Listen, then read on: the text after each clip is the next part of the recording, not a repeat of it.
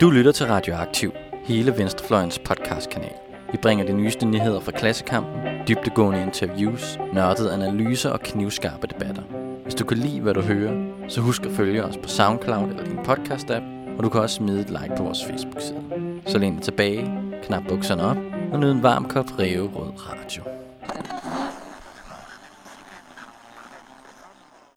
Velkommen til Exilårene, Radioaktivs litteraturpodcast. Som så mange andre gange i Eksilårene, så har, er det i dag mig, Sine, Og mig, Rasmus. Og mig, Amalie. der laver dagens øh, afsnit. Og det er jo et meget øh, aktuelt afsnit, vi ja. skal øh, i gang med i dag. Vi har jo faktisk ændret planer igen, igen, Ja. igen. Så hvis nogen af jer var startet på UC, så øh, får I lige lidt længere tid til at nå igennem ham. Ja, vi annoncerede jo, at vi skulle i Sushi Adler Olsens Journal 64 Ja. Yes. sidste gang. Men det har vi ikke gjort. Nej, vi har læst øh, Jonas Eikas bog Efter solen. Og altså, der, vi blev simpelthen fanget af en aktuel sag, Ja. kan vi sige. Noget så sjældent som sådan en bred snak om, øh, om litteratur i medielandskabet. Og litteraturstøtte, og hvad, hvad må man og hvad må man ikke? Øh, må kulturpersonligheder være politiske øh, mennesker? Vi greb simpelthen den stafet og løb med den. Øh, så i dag der skal vi jo snakke lidt om, ja, Jonas Eika, hvem er han? Vi skal snakke om det værk, der jo har vundet Nordisk Råds litteraturpris. Finde ud af, vi skal prøve at finde ud af, hvad er det egentlig overhovedet for et værk, øh, der har vundet den her faktisk meget fornemme pris. Ja, en af de største priser i Norden. Ja. Med den yngste prismodtager nogensinde er han. Det er det er jo ret det. stort. Øh, og man kan sige, det er faktisk kun den, øh, den anden udgivelse fra Jonas Eika. Den første lageret, Huset Marie, har vi kort været inde på før. Mm. Øh, det var en af vores første udsendelser, eller det er i hvert fald noget tid siden, Ja. dengang vi behandlede øh, arbejdspladslitteratur. Fordi det er nemlig en, øh, en, en bog, der handler om, om, om livet på arbejdspladser. Så, så det er ikke første gang, vi berører Jonas Eika, men hvis vi skal fortælle lidt mere om, hvem det egentlig er, vi har fat i her, så er det en, øh, en ung mand på 28, som øh, ja, i 2018 udgav den her Efter solen øh, på forlaget Basilisk. Og øh, Nordisk Råds litteraturpris er ikke den eneste pris, han har vundet. Vi kan blandt andet nævne Michael Strungeprisen og Bliksenprisen, som han også begge to har fået for, øh, for Efter solen. Mm. Øh, og inden han sådan begav sig ud i det, så har han både været en tur omkring øh, Testrup Højskole og Forfatterskolen. Øh, så, så han skriver sig også ind i et øh, litterært miljø, som, øh, som vi også før sådan har, har berørt her i programmet. Og hvem er det, øh, du tænker på, når du siger øh, et litterært miljø? Altså, det er jo nemt for os at, at sidde og nikke, nikke til, men måske dem, der hører den her podcast, kunne godt undre sig lidt over, hvad er det så, jeg lige... Hvad er det for en afsnit, jeg er gået glip af? Jamen, der er i hvert fald ikke nogen tvivl om, at nu har vi jo nævnt Olga Ravn før, øh, men, men der er nogle af de samme tendenser, både i, i det her med at be, bege, eller bevæge sig ud i at skrive litteratur, som ikke bare handler om øh, naboerne længere ned ad vejen i, øh, i vores samtid, men som faktisk bryder med øh, de her sådan gængse handlingsforløb inden for fysikkens lov og regler, men, men ligesom skriver noget, noget nyt, øh, men også den her sådan politiske klang, som der er ikke nogen tvivl om, der også findes i det her værk. Det er også noget, vi ser igen i, mm. i sådan flere yngre forfattere i dag. Vi læste jo også Kasper Erik Ja. øhm, Ja. ja. for ikke så lang tid siden, hvor der også var nogle af de samme træk igen. Ja. Så der er, en, der er ingen tvivl om, at man godt kan se øh, Jonas Eika og, og, og det her værk sådan en, som en del af sådan en, øh, en, en, en bølge eller en tendens i sådan, øh, blandt yngre danske forfattere i dag. Mm. Og jeg ved ikke, vi bliver... Inden vi sådan når til værket, så bliver vi måske nødt til lige at... Altså, det er jo uundgåeligt at snakke om den kontrovers, som, som var i forbindelse med, at Jonas Eika modtog den her pris, øh, som øh, han jo gjorde med en tale, som, øh, som øh, jeg vil lige sige, rystede Danmark, men i hvert fald rystede godt og grundigt rundt i, uh, i uh, ikke bare de litterære medier, men faktisk uh, alle medier. For det var jo en tale, hvor han, uh, hvor en meget politisk tale, hvor han blandt andet øh, kaldte Socialdemokratiets politik og Mette Frederiksens politik for øh, racistisk, øh, statsracisme, øh, nævnte både, både sådan begreber som hvidhed øh, men, øh, og kolonialisme, men også han pegede også på konkrete problemstillinger i Danmark, såsom de her udrejsecentringer, hvor mange flygtninge er fanget i årvis, øh, ghettopakke øh, osv.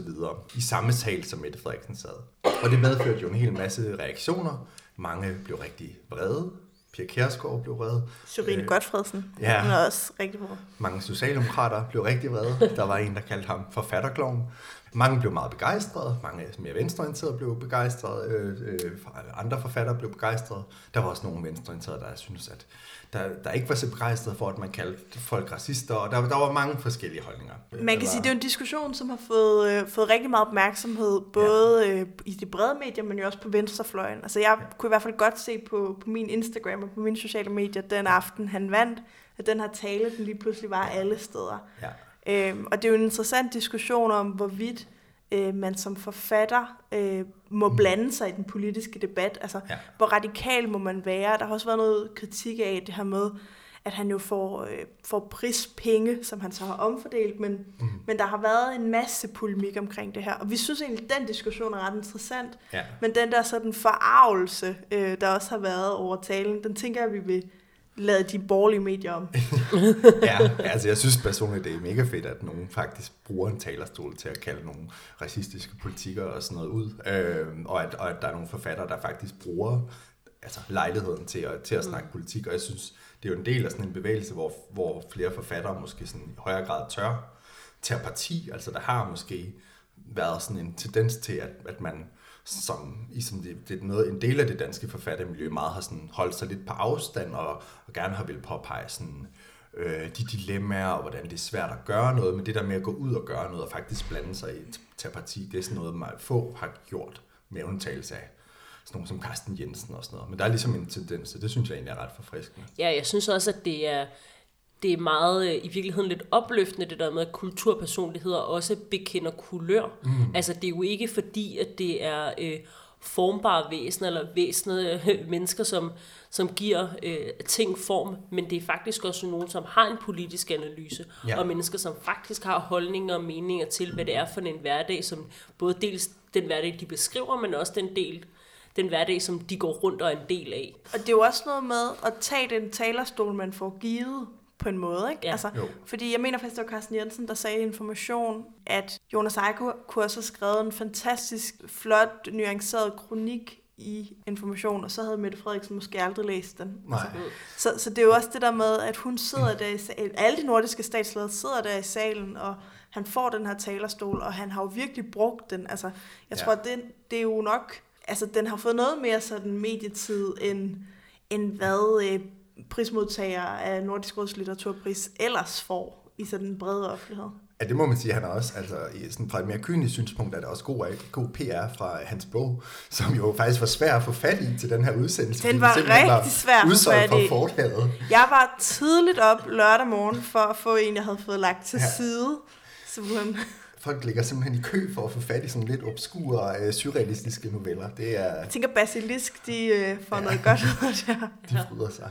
Bare en sidste point. Jeg synes, også, altså, jeg synes også, det fede ved, at en forfatter går ud og snakker politik, er også, at forfatteren er i sådan en lidt mere fri position til måske at sige de her ting straight lige ud, at det er racistisk politik, og det er ja, alle de, alle de her ting, som man vil sige andre steder på venstrefløjen er tilbageholdende med nogle gange, fordi man er bange for at skræmme visse vælgergrupper væk og sådan noget. Og det er en lidt længere også sådan en organisatorisk diskussion, men jeg synes egentlig, det er forfriskende også, at der er nogle stemmer, der sådan bruger den uafhængige position til at sige tingene, øh, som de er. Og det synes jeg skulle være, det synes jeg skulle være rart. Men der var jo også en anden del af den tale. Ja, Altså, hvor at han snakkede lidt om øh, faktisk det, som vi skal snakke om i dag. Altså litteraturen. Ja, fordi man kan sige, at, at øh, hans tale var jo politisk så meget traditionel, kalde nogle politikere ud, men faktisk så taler han også om, hvordan, hans litteratur, hvordan litteratur måske også kan være politisk, men måske øh, på, en, på, på, en, på en anden måde end, end en politisk tale. Så jeg tænker, at vi måske skal læse et stykke op af hans tale, som ikke er det, der handler om ghettoparker eller udrejsecentre, men som handler om litteraturen. Den, det er den første del, der lyder sådan her. Jeg står her med taknemmelighed og ømhed over for dem, jeg deler livet med. Dem, der inspirerer mig. Dem, jeg tænker sammen med. Dem, jeg laver politik og litteratur med. Dem, jeg organiserer mig sammen med. Bogen, som får den her pris, findes også på grund af dem. På grund af mennesker, som bruger deres kræfter, ikke for at tjene den herskende orden, eller for at indtage en lukrativ position i den, men fordi de tror og håber på en anden. En kultur, der ikke hviler på patriarkalske magtforhold. Et fællesskab, der ikke kræver racistisk eksklusion. Et klasseløst og magtløst samfund, hvor vores kreative og kærlige kræfter ikke tjener staten og kapitalens dødsmaskiner, men tjener os alle og livet i alle dets former, menneskelige såvel som ikke-menneskelige.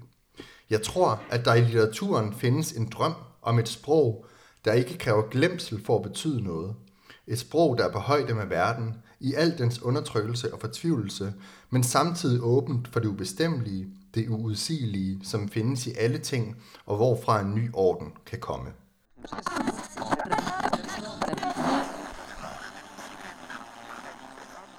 Ja, jeg tror ikke, vi skal vente til slutningen, som vi har gjort i rigtig mange af de andre afsnit med at snakke om, hvad, hvad er det politiske i det her værk. Men måske skal vi lige få øh, styr på, hvad er det for et værk overhovedet, vi har med at gøre. Ja, altså helt formelt, så er det jo sådan en, øh, en novellesamling, øh, som består af sådan set fem noveller og fire historier. Der er nemlig en af historierne, der er delt over i, øh, i to. Det er sådan forskellige historier. Øh, man kan sige, det der er fælles for dem, det er, at de alle sammen foregår sådan i noget, der ligner nutiden, men som er twistet en lille smule, hvor der er nogle ting, der er sådan lidt anderledes sat på spidsen, men som egentlig godt kunne ske. Jeg tror, vi sagde, vi snakkede om inden det her, at det er sådan en slags nutids fremtid. En samtidsfremtid. Samtidsfremtid, ja, det er meget bedre.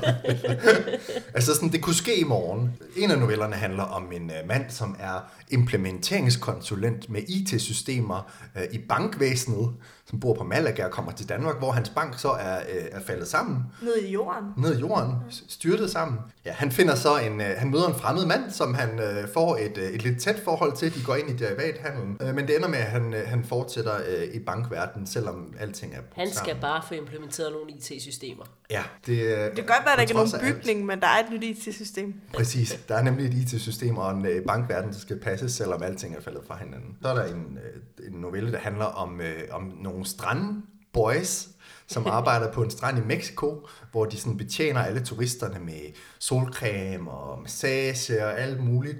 Som, øh, ja, den handler om, om dem, hvordan de, øh, deres erotiske forhold til hinanden, øh, hvordan de på den ene måde bliver udnyttet, og på den anden måde udnytter turisterne, og ender i nogle okulte ritualer, der måske river det hele fra hinanden. Så er der en, der han, en novelle, der handler om et par, sådan set, der har mistet deres døtre til kraft, øh, og så derefter er taget ud i Nevadas ørken, hvor at øh, kvinden bliver optaget i sådan en, eller bliver en del af sådan en UFO, sam, UFO sams, hvad hedder sådan noget? Klub. UFO-klub, Ja. der jo prøver at finde UFO, og det gør man jo ude i Nevadas ørken. Selv finder han en stor koloss, mærkelig ting faldet ned fra rummet, som han får en trang til at smelte sammen med. Han foretager nogle operationer på sig selv øh, og prøver at smelte sammen med den her ting. og så den sidste, det er sådan et lille trekantsdrama i London. Et kæmpe Et trekantsdrama. kæmpe trekantsdrama, hvor hovedpersonen bliver, som er ja, vel øh, misbruger eller stofbruger, bliver fundet sammen med et par, som, ved, som hun indgår i sådan lidt erotisk, men også lidt datter forældre relation til. Øh, samtidig er der noget stofhandel i en kirke, som er forbundet til en fabrik. Der er nogle hjemløse, der kommer ind i huset, og der er en graviditet. Øh, og det ender med, at det hele falder lidt fra hinanden, og, og hun ender øh, i den fabrik, der laver organhandel.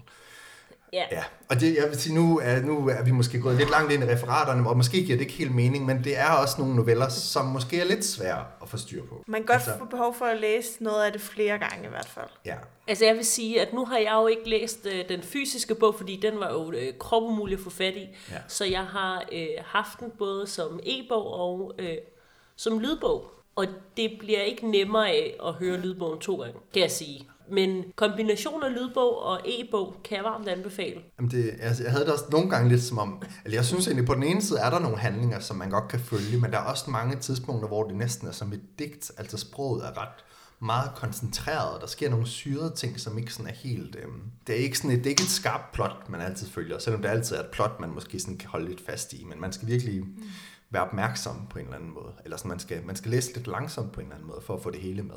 Ja, den har sådan, øh, den- er, det er sådan en ord, ordmættetheden er sådan lidt digtagtigt. Man kan godt mærke, at det er nøje udvalgt i hvert fald. Ja, den er jo lavet med altså, symboler og niveauer og alle mulige ting, som, som også gør den her læsning mere sådan... Øh, altså dels fordi der er flere forskellige handlingsforløb på spil, og hvis man også sådan skal, skal tænke over dem i sammenhæng, og forstå, hvad, hvad er det, der rent faktisk sker, og hvad er det, vi skal, hvad, hvad fortæller den der os, os ud over sådan, den faktiske handling og sådan noget. Så altså, der er enormt mange sådan, forskellige måder at anskue den her bog på.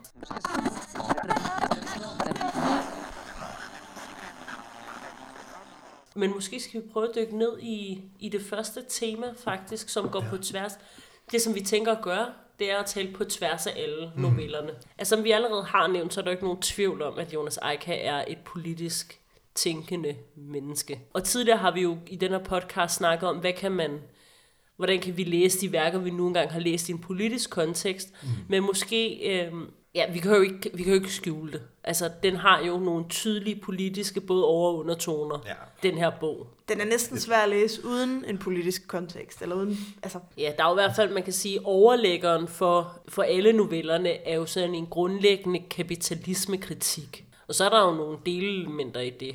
Ja, altså i den første, en af novellerne har vi jo hele øh, banksystemet som tema. Altså, en bank, altså konkret er der en bank, der er brudt sammen, men fortsætter alligevel, som jo klart er på en eller anden måde sådan et, måske et billede på sådan en øh, banksektor, der, der, ja, der er ved at kollapse, men bare fortsætter, som om intet var hent. Og, og, og i samme novelle er der også noget derivathandel, som er, altså nu er jeg jo ikke finansekspert, men som er noget handel med sådan fremtidige øh, værdier, eller det er noget økonomi, der, der er fuldstændig frakoblet virkeligheden. Så er der jo også altså, noget med øh, udbytning af arbejdskraft, Ja. altså, som jo også er en, en, et gennemgående tema, og jeg tænker i virkeligheden, der hvor den står allertydeligst frem, det er i, øh, i den øh, novelle, der handler om de her Beach Boys, eller Ja. de to noveller, Bad ikke? Mexican Dog. Bad Mex- Mexican Dogs, som Ja. hedder, hvor vi har øh, de her øh, yngre drenge, sådan en, en 15-20 år gamle, tror jeg, de er Ja. omkring, som er ansat på en øh, strandklub Mm. øhm, til at, øh, at servicere turister. Ja. Øhm, og der er rigtig mange niveauer af udbytning i på spil i den her novelle, altså, som man, man kan pille fra hinanden, men der er i hvert fald et, et tema i forhold til, hvad, altså, hvad kan du købe for, for penge, og øh, hvordan skaber det nogle hierarkier mellem mennesker og i, i deres interaktion. Der er både, man kan sige, der er både eller Beach Boys'nes arbejdsgiver, der udbytter dem øh, og får de her Beach Boys til også at udbytte turisterne, og Mm. øh, der er sådan flere niveauer i, i den her, som er sådan en ekstrem fremstilling af servicefag, altså sådan en sat på spidsen servicefag. Præcis, og sådan et ekstremt prekariseret arbejdsmarked, hvor man kun tjener sine drikkepenge og, og sådan noget. Ja, og så et, et sådan globalt prekariat i Ja. virkeligheden, ikke? fordi de er jo ja. netop de her, de her drenge, er, den foregår i Mexico, men det er ikke kun øh, altså meksikansk eller drenge, der er opvokset i Mexico, men det er også, øh, der er en britte, og hvad, Inden for Kina. en fra og, Kina, og der er sådan, Der er sådan, det er sådan, som om Det virker er som sådan en international arbejdsplads, men hvor øh, i virkeligheden at den der, de der undertrykkelsesmekanismer i virkeligheden øh, ser, ser bort fra nationaliteter mm. eller øh, racialisering. Altså, mm. det er ligesom øh, alle dem, der er i den der lidt prekære arbejdssituation, bliver undertrykt på lige vilkår, eller hvad man skal sige, og har det lige dårligt sammen. Der er Ja. ikke nogen, der har en fordel ved at have et europæisk pas. nej, altså samtidig, så, så i og med at møde, de, de møder turisterne, så bliver de også mødt af den her sådan, øh, der er blandt andet sådan en forretningsmand, der er sådan, der, du må få nogle gode iværksætteridéer, når du går rundt her, sådan, så der er også den her, man får også fremstillet den her sådan, øh, vestlige drøm om, at alle og enhver kan blive sin egen lykkesmed. Det er både den vestlige drøm, men det er da også den vestlige naivitet. ja, i ikke? den grad, ja. Altså, der er godt nok nogle af de ting, som... Så nu er det jo ikke, fordi vi skal udlægge øh, hele handlingen af bogen, det vi Nej. nærmest ved nu. Men der er også nogle af de ting, der sker i, i, i de der noveller, der hænger sammen. Altså, som man i virkeligheden også godt som, i virkeligheden som vesterlænding kan, kan ikke genkende til. Måske er der faktisk også nogle grænser, man selv overskrider, mm. øh, når man er turist i... Ja, i det her tilfælde er det jo så Mexico, ikke? Det kunne være alle mulige, alle mulige forskellige steder i verden. Men at man også øh, både græn, er grænseoverskridende i forhold til, hvad man selv laver, laver og gør, mm. men også øh, i forhold til den service, der faktisk bliver en tilbudt. er der helt klart også lidt turismekritisk, eller, eller sådan, øh, Ja, det- det behandling. synes jeg i og hvert fald. også både turisme specifikt, men også sådan det der med at være, komme fra en privilegeret del af verden, og så træde mm. ind et sted, hvor man Ja. er i en, i en økonomisk fuldstændig overlegen position, eller sådan noget, hvad det er for nogen, hvordan man så tager del i systemet, eller ikke tager del Ja, i også og den der romantisering om, at den måde, man lever, øh, lever på og tænker på og er Ja. på, som vesterlænding, det er, altså det bliver romantiseret Ja. i virkeligheden, og det synes jeg faktisk, at Jonas Eicher skriver rigtig flot frem. Ja. Det der med, at den der romantisering er måske faktisk også problematisk. At man måske også kommer til at indgå i, eller kommer til at hjælpe eller gøre noget for nogen, fordi man øh, er lullet ind i sådan en forestilling om, at det, der sker i Vesten, er godt. Altså, mm. det ved vi jo godt, det ikke er.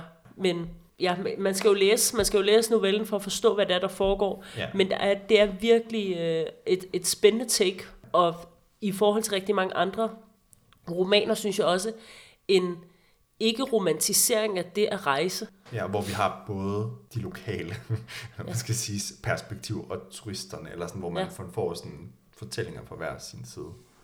Ja, så det er jo ikke en, en simpel fremstilling af mødet mellem de her velhavende turister og de, dem, der arbejder i den her turismeindustri. Altså, mm. Mm. Den er også i virkeligheden ret kompleks, fordi der er i hvert fald et, øh, et ung dansk par, øh, der ender i sådan en, øh, en, en situation, hvor de siger ja til noget, der sådan siden bider dem lidt i halen, kan man sige. Og på samme måde så får vi også beskrevet, at, at de her boys, de ligesom spiller på nogle sådan forskellige udtryk, alt mm. Efter øh, hvilke turister de møder. Altså, hvor de kan se, at nogle af dem vil gerne se den unge meksikanske dreng, jamen så opfører de sig øh, sådan i forhold til dialekt og måde at fremføre sig på som, som, som den stereotyp, men omvendt, hvis de kan se, at det her det er et fransk øh, ældre ægtepar, de kunne godt tænke sig en øh, fransk boy, jamen så efterligner de en, en så taler de engelsk med en, en fransk øh, accent, og sådan, altså så bliver spillet på sådan nogle forskellige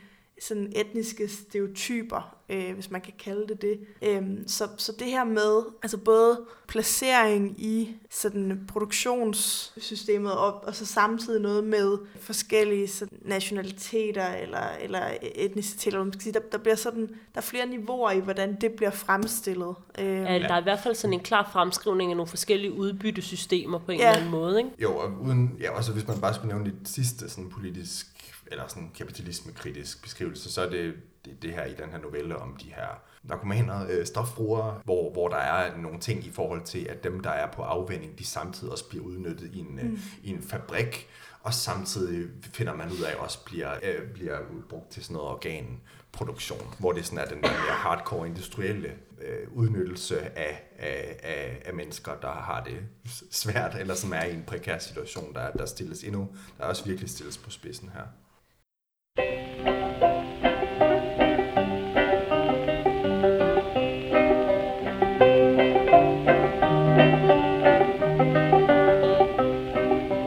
Det leder os meget fint videre til øh, de temaer, som vi snakkede om tidligere.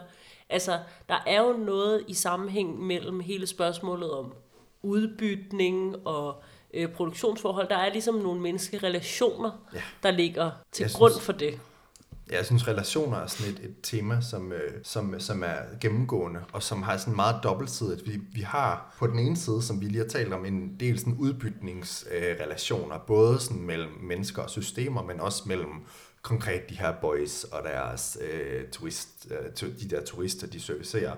Men så er der også øh, sådan nogle, nogle øh, halv- eller hele erotiske, kærlige relationer mellem ofte mænd, øh, som, øh, som er hele tiden sådan lidt, som, som hele tiden er sådan lidt på kanten af at være sådan ømme, øh, erotiske, og så også være noget andet. Altså, Ja, der, og der sådan, er, det, det spænder på en eller anden måde, Ja. når man, det var i hvert fald min øh, oplevelse at læse det. Ja. Det er sådan en, en underlig balance imellem intimitet og praktikaliteter ja. På en eller anden underlig måde. Altså det er i hvert fald Ja. det er sådan, jeg, sådan, jeg har læst. Det når aldrig Det helt rigtigt. over i, øh, hvad skal man sige, det helt intime, hvor man kan mærke, at der måske er et kærlighedsforhold. Eller, men og det, jeg synes på en eller anden måde, det er tit, når, når de der scener udspiller sig, ja, på tværs af novellerne, så er udgangspunktet på en eller anden måde en praktikalitet. eller et arbejdsfællesskab eller Ja. sådan noget. Ja, der er ikke nogen tvivl om, at der er så magt på spil i de her relationer. Der er både øh, især den første historie med ham her, implementeringskonsulenten, Ja. og Alvin, som han møder, Ja. øh, altså den her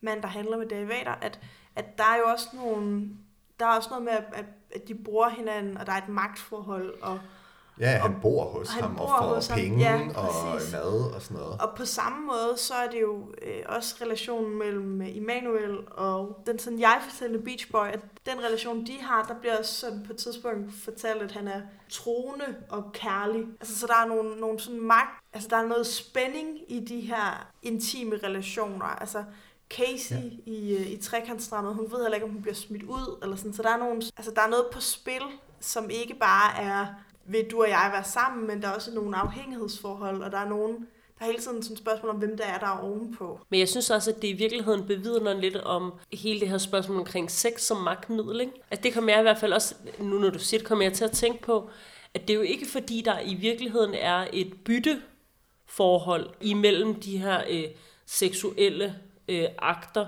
mm-hmm. hvad det så end er.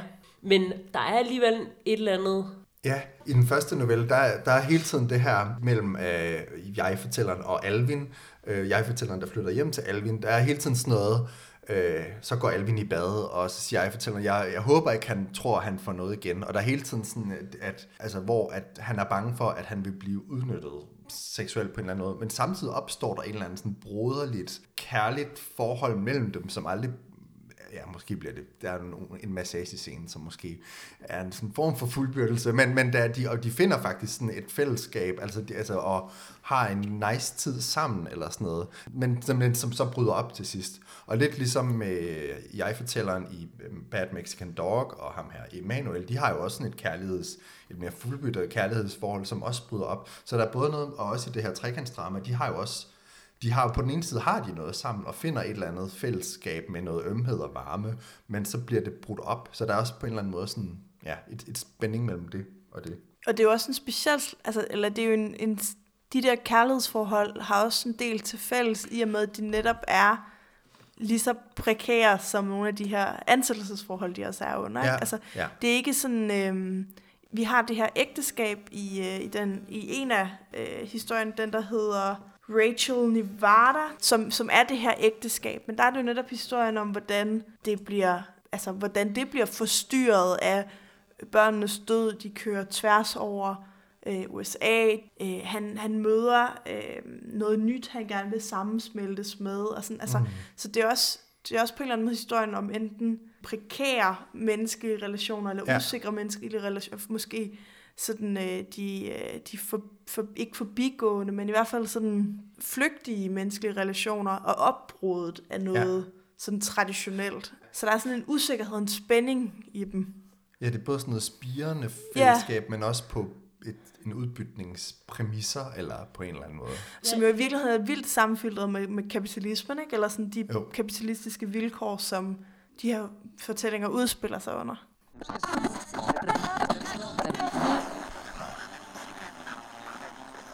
Det der så til fælles for mange af, af de relationer, folk har til både hinanden og til ting, det er, at der er en del sådan, øh, kropslighed involveret. Der er kropsvæsker, massageolie, Ej, men det der er, bare det er operationsredskaber. sex, svim, sæd og snot. Altså hele vejen igennem. Lad Ja. os sige det som det er. Der er der, det er jo i virkeligheden øh, alle sammen nogle historier, hvor øh, kroppen og det kropslige spiller en rigtig stor rolle. Ja.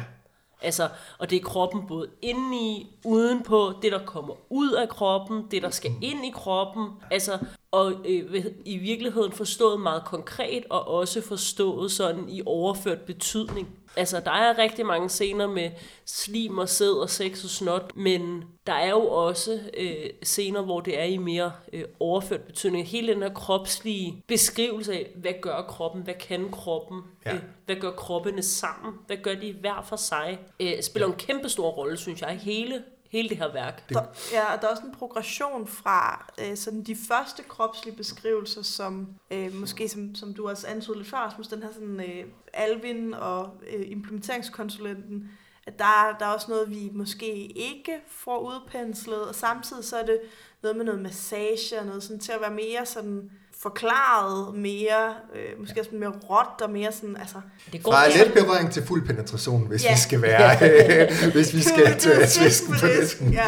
Men jeg synes, tænker faktisk, der er en eller anden bevægelse også. Altså i første novelle handler blandt andet om den her derivathandel og finanssektoren, som er jo sådan noget, Og det helt, helt i starten er der jo sådan noget med, at han, øh, han flyver og taler om, det meget sådan en imaginær, immateriel måde at rejse på. Og jeg tænker, det er jo meget sådan en kontrast til alt det kropslige. Så der er måske også en bevægelse fra sådan øh, store, imaginære, kapitalistiske systemer, der, der bygger på, på luft, eller sådan, men stadig undertrykkende mod noget kropsligt, eller sådan, jeg ved ikke, det kommer vi også ind på senere, der er også en eller anden bevægelse mod noget, der måske er et brud med kapitalismen og systemerne og sådan noget. Og måske er der et eller andet med, at det også er fra systemerne mod kroppen, eller sådan et eller andet. Jo, og der er ikke nogen tvivl om, at, at øh, den måde kroppen bliver, øh, altså bliver brugt på i de her noveller, er som en, en sådan stor, fyldt del af historierne. Altså, Ja.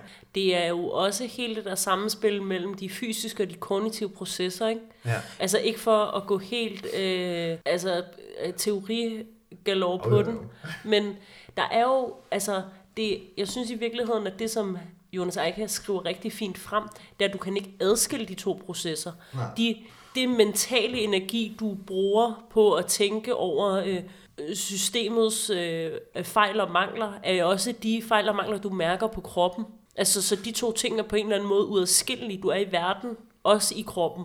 Man kan sige, at kroppen i de her forskellige noveller er jo ikke kun en øh, del af de her øh, relationelle fortællinger. Kroppen bliver faktisk også inddraget i sådan rituelle, øh, religiøse passager, kan man sige. Ja. Fordi der er et, et, gen, et tema, der også gentagende går igen i flere af de her noveller. Mm. Det er temaet om tro, religion, ritualer. Og det er både som en inddragelse af sådan et traditionelt kristen tro i dels øh, den novelle, der handler om den, der hedder Rachel Nevada, og så er det i, øh, i den her trekantsdrama-novelle, mm. hvor, vi begge, hvor vi begge tilfælde enten har bibelpassager eller en kirke med. Øh, I det første tilfælde, så bliver bibelpassagerne sammenlignet med ufroer. I Mm. andet tilfælde bliver der taget stoffer i kirken. Hvad skal man sige, det er sådan et uh, brud med sådan tradition omkring kristen trospraksis, kan man sige. Mm. Men der indgår også nogle mere sådan øh, kropslige, måske nybrudende forskellige ritualer, både med øh, manden, der gerne vil smelte sammen med øh, den her genstand, han finder i, i ørkenen, og nogle ritualer, som de her boys også øh, udfører sådan meget kropsligt. Men jeg tænkte egentlig, om vi ikke skulle prøve at tage en passage fra manden, der gerne vil smelte sammen med den her sender, som den hedder, øh, for at få et eksempel på, hvordan kroppen og øh, sådan ritualer og religiøs praksis bliver sammensmeltet. Mm. Ja, vi kommer jo ind i et sted her, hvor at, øh, han øh, fysisk er i gang med at prøve at på en eller anden måde få fedtet sig sammen med den her genstand, han finder ude i ørkenen. Han skærer sin hals op, faktisk. Simpelthen. Og øhm, Eika han skriver sådan her. Men selv hvis han forestillede sig kødet som en anden, så var der noget umuligt ved at føre kniven. Noget uvirkeligt ved den målrettede bevægelse gennem lag på lag af menneskeligt kød. Ligesom synkront med sine arbejdende hænder måtte han række ud efter noget kommende med åben hånd, som når man vil røre ved regn, og hente alt sit mod der. Det føltes som at lægge arbejdet i hænderne på en anden. Pludselig sprang luftrøret frem af det fedtede kød, udspilet og riflet af bruskringen. At mærke sin egen vejrtrækning siv op og ned af pegefingeren gennem en tynd væg, sammen med den nærmest elektriske smerte i de overskårne nervetråde og blodkar. Det fyldte ham med en mærkelig livlig kvalme, en appetit han ikke havde haft siden han var ung. Vinden gik lige i det åbne sår, hård som vand. Det er stærke sager. Man får lyst til at tage et halsterklæde på. Ej, for det første synes jeg, det her det er virkelig sådan en, en passage, der er litterært er sådan ret vildt, fordi altså, jeg føler, og det er også det ubehagelige, at man kan føle, hvordan det vil være at skære i sin hals, og luftrøret popper ud, og det der med, Ja. det føles som, luften føles som vand. Jeg føler, jeg tænker lidt på at være til tandlæge lidt. Eller Ej! sådan, øh, det der. Men bare, altså, han fremskriver virkelig nogle tilstande, som er sådan, som man ikke lige øh, nok vil prøve, men som er sådan meget præcise på en eller anden måde. Det synes jeg Ej, det er ekstremt vildt. relaterbart på en De eller anden måde. Ikke? kroppen, altså hvis, hvis Ja. der er videokamera Ja, men jeg krummer sig sammen. Jeg har siddet og holdt om min hals. Altså, det, det, jeg synes, det er enormt øh, levende skrevet. Altså, tilbage til ritualerne, så altså det, det han præ- for konkret gerne vil, det er jo at smelte sammen med den her sender, som er begyndt at udstøde et skrig, som han selv har skrevet, da han første gang så senderen. Senderen omringet af nogle små søde dyr, jo faktisk, som løber rundt og smyger sig om den. Øhm, og det er jo, men, men han vil smelte sammen og ligesom opløses på en eller anden måde. Bagefter er der sådan noget med, at at så skriger han en masse, og så bliver han nødt til at trække vejret, og hjertet banker stadigvæk, og det er lidt irriterende. Eller sådan. Så der er en eller anden sådan, vilje mod at blive, øh, at blive sådan opløse sit ego, som måske på en eller anden måde, altså det her ritual i hvert fald, det er måske en eller anden måde at slippe ud af, her konkret hans sorg, men, men også sådan systemet på en eller anden måde. Jo, og ligesom i, øh, i en af de andre noveller, så er det jo et eksempel på en, der oplever noget fysisk, hvor man egentlig tænker, at han burde dø af det. Men det gør han jo ikke. Så, så der er sådan et brud med, hvad kan du gøre ved din krop, uden at den dør. Ja. Men også det der med, at kroppen bliver nødt til at indgå i, hvad skal man sige, de der rituelle handlinger, for at det gælder. Ja. Altså det synes jeg faktisk også er ret interessant, at du kan ikke, det er ikke et ritual, at du tænker det, Nej. eller at vi øh, hører øh, en, den gen, en gentagende øh, bøn, eller hvad, hvad, hvad man nu skal kalde det, men at det simpelthen er fysisk krop, kropsligt, ja. bliver nødt til at indgå, for at det øh, er et fuldbyrdet ritual, eller hvad man skal sige. Der er også noget med smerte, eller, eller offring måske næsten. At, at de to sådan ritualer, som vi, dels det her, så det der er med i historien om de her Beach Boys, så er det fysisk smerte, der også skal påføres. Altså, så der er sådan en måske sådan en rimelig elgammel måde at, at se ritualer på med, med blod og offring og altså sådan det, det er ikke nok, at han krammer senderen, eller lægger sit, sit ansigt ind til den, Nej. eller altså, der, der skal på en måde blive Der et. skal blod, ja, ja. altså. Ja, Ja, der er en kraft i den der kropslighed på en eller anden ja. ja, og i smerten også, ikke? Men der, altså. Og det er jo ikke i overført med betydning som i et, et slags ægteskabsritual, og nu skal I Nej. blive et Nej. kødagtigt. Nej. Altså her er, bliver de fysisk et kød. Ja, det er, ikke, det er heller ikke oblater og altså, aldervin. Det er sådan helt... Øh, det er bruskringe ja. og fedtvæv. Ja, og, og parasoller op i røven. Og, og ja, og vi altså, kunne blive ved. Ja, og, og på den måde, altså, øhm, det kan man måske sige, det er et andet aspekt af den her kapitalisme-kritik, kan man sige. Altså, det er den måde, som folk prøver at sætte ud, og der er sådan en apokalyptisk øh, fornemmelse, øh, eller sådan både, både her, altså han prøver ligesom at slippe ud, slippe ud af sit eget liv, UFO-entusiasterne prøver ligesom at... Øh, Øh, der bliver talt om sådan messianske tilstande, altså at UFO'erne lige om lidt kommer og ændrer alt. Øh, og de her boys, de laver jo sådan et ritual, hvor de både kan genopleve øh, hinanden, men som også ja, ender ud i noget, som vi måske snakke lige om lidt. Men, men, bare, men der er et eller andet sådan, øh, der er sådan en apokalyptisk stemning af at gøre op med alting i den her, som, som på en eller anden måde er sådan den, en, en ret ja, en speciel måde at, forholde sig til den her kapitalistiske kritik, kritik på. Ja, og man kan sige, at den progression, der også er i, i novellerne, den måde, man læser, altså rækkefølgen, man læser dem i, er, at vi i starten har en figur, som møder den her sammenbrudte bank, eller væltede bank, og oplever noget, der er sådan et brud på hans hverdag og forventning, men så ender med at vende tilbage til noget, der næsten minder om det, han kom fra. Ja. Så har vi også historien om, om den her mand, der skærer sig i halsen, men også ender med at komme hjem igen. Så har vi en, en novelle, hvor hovedpersonen også er udsat for noget, og ikke ender med at komme hjem igen. Og til, til slut med har vi sådan det store sammenbrud. Så på den måde er der også en progression i sådan handlingsforløbene. Ja. Altså, vi nærmer os af, eller afgrunden. Vi kommer tættere og mm. tættere på Men der er en konstant, ja, men der er også en konstant stemning af lige om lidt. Ja, ja den bygger op fra at være brud og så tilbagevenden, så bliver det det store brud.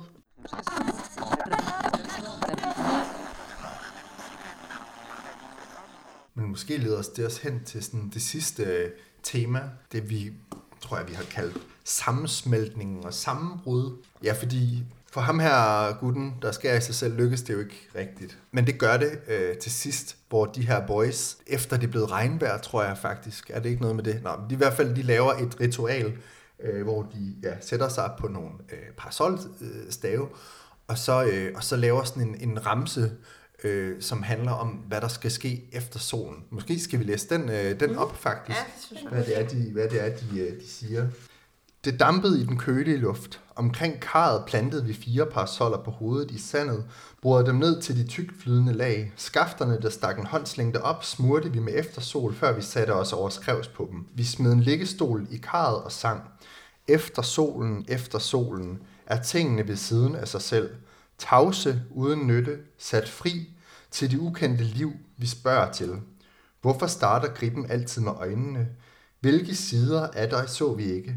Liggestol efter sol, parasol, får det bedste ud af det, der er. Efter solen, efter solen. Og lidt senere så laver de også en ramse, der hedder Parasol, parasol, lysende trakt i min mund, min tarm, min jord, får det næste ud af det, der er. Tingene uden solen, i huset uden herre, bliver det, der var, til intet i parasol, parasol. Og det efterfølger så nogle billeder af nogle øh, parasoller, der svømmer, øh, er blevet oversvømmet af blod og ild og sådan noget. Så der er jo et eller andet, altså der er i hvert fald et eller andet med lige pludselig, så er det efter solen, som tidligere har dikteret deres hverdag, hvornår de skulle smøre med solcreme og komme med skygge og sådan noget. Og noget med huset uden herre. Så der er altså et eller andet, de synger frem mod noget, der er, er forsvundet, som måske både er deres arbejdsgiver, men jeg ved ikke, altså den her sol, om man næsten kunne sådan se den som et symbol for, øh, for kapitalismen selv, eller, eller hvordan man, man kan læse det. Der er jo noget sammenbrud og noget, der ikke er der, men, men der er jo faktisk også, øh, det det så ender med, er sådan set noget, der, der peger fremad mod, mod noget nyt, øh, noget, noget efter solen, eller noget, noget et nyt fællesskab, mm. eller hvad man skal sige. Ja, fordi det er jo ikke et, altså det er måske en sådan apokalyptisk tilstand, vi møder her, men, men det er jo ikke en slutning. Og, og bogen, eller den sidste novelle i bogen, slutter faktisk med øh, begyndelsen måske på noget nyt. Himlen glider over i en mørkere blå med sort i kanterne. Stranden buer rødligt mod vest. Vi følger den og når til et næs, hvorfra vi kan se ud over havet til begge sider. Det buner af parasol, der trænger det blå på himlen tilbage. Det gule langs horisonten toner ud. Til alle sider blusser jorden op i et mildt orange lys, der antyder dens runding i den sorte morgen. Kom, lad os gå ind i landet. Så landet bliver jo de her boys. Ja. Altså det, det kommer til at være tilgængeligt for dem, ikke? Det her globale prekariat eller proletariat, som vi har tidligere talt om, tager, tager ligesom verden til sig på en eller anden måde.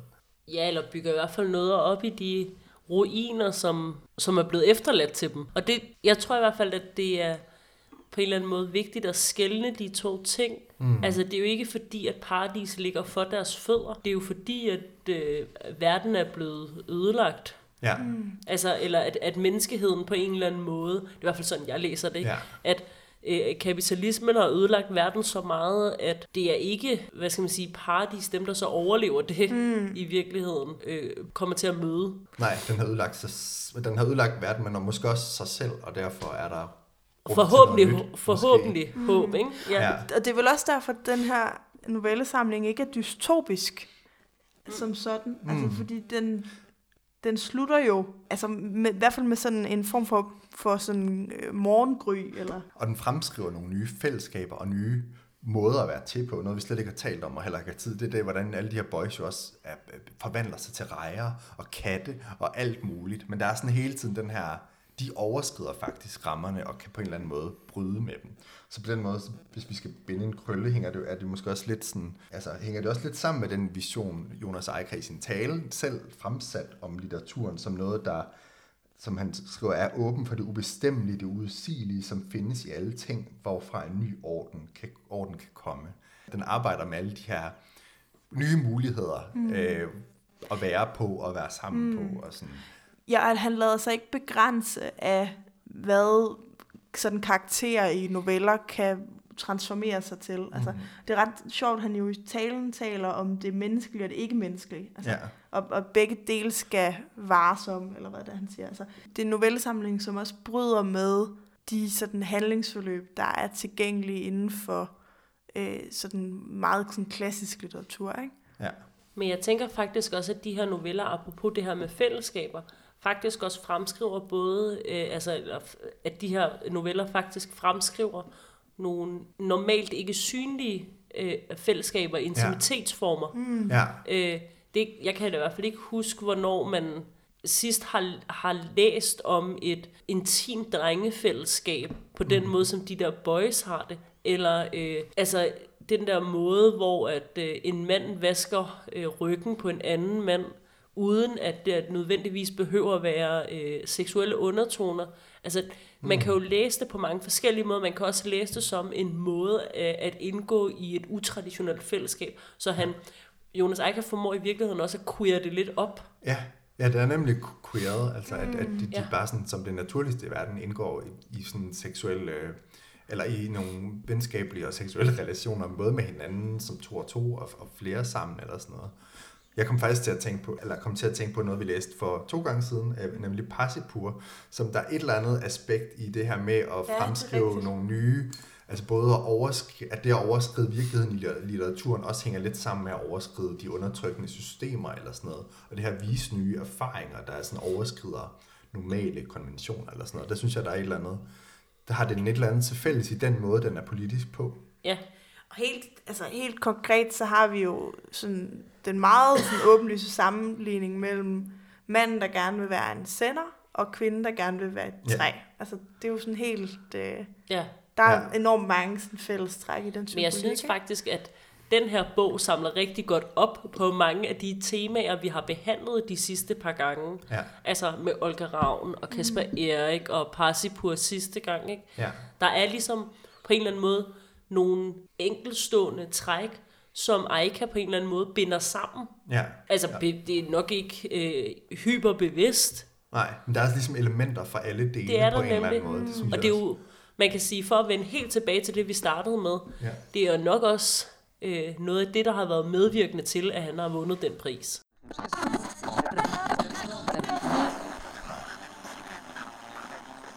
Skal vi gøre det, vi altid frygter, og prøve at give den nogle eksilår? Ja, Jeg tænker, det leder meget godt op til. Vi gør det ikke i virkeligheden en, det? øh, Exillov. Åh, ja.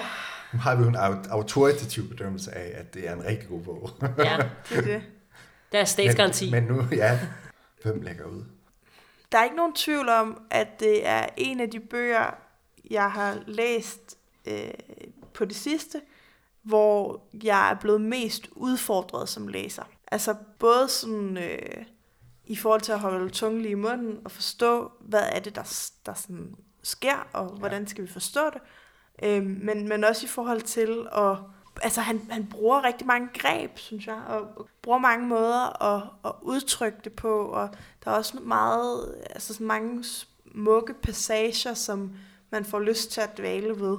Så der er ikke nogen tvivl om, at det er en bog, man kan bruge lang tid på, nu hvor vi har den her eksilårs øh, binding. Men det er svært. Jeg synes også, at det er svært lige at sætte øh, tid på, faktisk. Fordi altså, nu har jeg jo læst bogen to gange, og jeg skal ikke kunne afvise også, at vi læse den en tredje og en fjerde gang. Og jeg er helt sikker på, at jeg faktisk kunne få noget nyt ud af det. Ja. Mm. Øh, og det er en, en rigtig øh, god læseoplevelse, og det er også en, hvad skal man sige, en læseoplevelse, som faktisk sætter nogle spor, Mm. Ja. synes jeg. Nu havde vi jo varslet øh, Jussi, ja. øh, Ja. og jeg vil sige, at jeg er glad for, at vi greb øh, aktualitetsstafetten. Og når det er sagt, altså det kommer jo an på, om man skal kigge på, vær- altså, om man skal kigge på værket alene, eller om man også skal kigge på værket som, øh, hvad skal man sige, et indspark i den politiske debat. Ja, og, og i virkeligheden, hvordan adskiller man det, ikke? Fordi den, det er jo ikke kun en god det er jo ikke, ikke kun en god novellesamling, fordi den er politisk. Altså, Nej. det er også et godt stykke kunst. Ja, altså, jeg havde altså, følelsen af at sidde med noget, som... Igen, jeg har også læst den halvanden til to gange, øh, hvor, som du siger, Signe, man vil kunne få noget nyt ud af den hver gang. Mm. Og jeg føler, det er lidt sådan den der klassikerfornemmelse, at der er så mange lag og så meget dybde i den, og så Ja. mange detaljer, både sprogligt og sådan øh, øh, narrativt, eller hvad man skal sige, så, så, man, så den er virkelig, der er virkelig meget gods i den. Øh, både sådan, og, og, nye erfaringer, man kan opleve, og, og politiske perspektiver og sådan noget. Ja, og Så det er også en bog, man bliver klogere af. Mm. Ja, ja, præcis. Jeg har lært om det derivater, øh, Ja. og øh, hvordan det er at være en reje, og alle mulige øh, spændende ting. Så jeg vil, jeg vil godt give den, altså nu gav vi jo hele guldalderen øh, 2,2 år, tror jeg, sidste Det er gang. godt husket. Men så giver jeg, så siger, nu giver jeg den to, to-tre. Bare, ej, fordi... Ejka over guldalderen. Ja, ja, ja. Det, det, det, det, vil, jeg- det vil jeg sige, fordi litterært æstetisk er det en, er det en stor oplevelse, man kan bruge lang, lang tid på. Jeg er sikker på, at nogle af de her noveller bliver klassikere i fremtidens danske timer, måske på gymnasiet, ved siden af Helle Helle. Det vil måske være forfriskende. Men så også, at der er nogle politiske, øh, kapitalisme-kritiske perspektiver, som, øh, som man kan, som, som man kan få, få rigtig meget ud af. Altså, jeg vil gerne one-up den og sige to og et halvt år. Men det er også fordi, man kan få en rigtig god politisk diskussion. Ja, Altså ud af den her bog. ja, Altså ikke kun om antikapitalisme og antiracistisk arbejde, men også om øh, familiekonstellationer og mm. øh, pr- problemer med, øh, hvad gør vi med stofbrugere, og det er, der er religionskritik, og der er bare så mange lag i det, som Ja. ja. er øh, i hvert fald rigtig gode samtalestarter, synes jeg. ja. Ja, og vi havde jo enormt svært ved at vælge temaerne til i dag. Altså, det er ikke altid, vi har det. Øhm, nogle gange så står det tydeligt frem, men, men i virkeligheden i eftersolen, så er der så meget kød på det hele. Altså, Ja. ja. vi kunne have lavet en hel podcast om hver af de her noveller, og vi kunne have lavet en hel podcast om religionskritikken, eller om, om den måde, kroppen er på, eller om øh, placering i produktionsforhold. Eller sådan. Altså, der er rigtig meget at hente i den her. ja. Så jeg tror altså også, at jeg ender på to og et halvt år. Så overgik I mig begge to. Ja, Ja, sådan... Øh, Sådan er det at ligge ud. Ja. Jamen, det er altid frygteligt. Ja. Ja. Men Nå. ja, Næste gang, så tager vi jo til noget helt andet. vi havde jo annonceret øh, Jussi, ja. og vi, har, vi skal nok læse den bog, ja. og vi ved også godt, der er en film. Og Rasmus er startet. Ja, Prologen. 10 sider. men næste gang læser vi hos Andersen. Ja, det, Det er gør jul, og vi skal tilbage i barndommens land til nogle eventyr, vi nok alle sammen har læst, eller fået læst højt nogle gange, som vi skal genbesøge. Måske under spørgsmålet, kan man læse hos Andersen politisk? Og altså, jeg vil sige, som øh, Odenseaner, så øh, er jeg jo simpelthen opflasket med hos Andersen. Ja. Og, øh, og jeg tror, at den måde, vi kommer til at gøre det på, det er, at vi vælger et øh, eventyr hver, som ja. vi så diskuterer sammen. Ja. Så øh, hvis man vil forberede sig, så kan Ja. man jo øh, gå i hos Andersen gemmerne. Jeg tænker, der er nok mange, der har sådan en stund derhjemme, Ja. ja. øhm, og finde ud af, hvad synes man egentlig, han kan byde på i dag. Har man nogle favoritter, så kan man jo skrive ind til Radioaktiv, om der er nogen, man synes, vi skal tage fat på. Ja, Og har man øh, forslag til, hvilke øh, bøger eller værker, vi skal læse øh, i løbet af det næste halve år, så er man jo også meget velkommen til at skrive til Radioaktiv med gode bud. Det bliver næste gang, og så lover vi, at når det bliver mørkt og januar, så vender vi os mod en Nordic Noir-krig. som du dog kan introducere ja. den.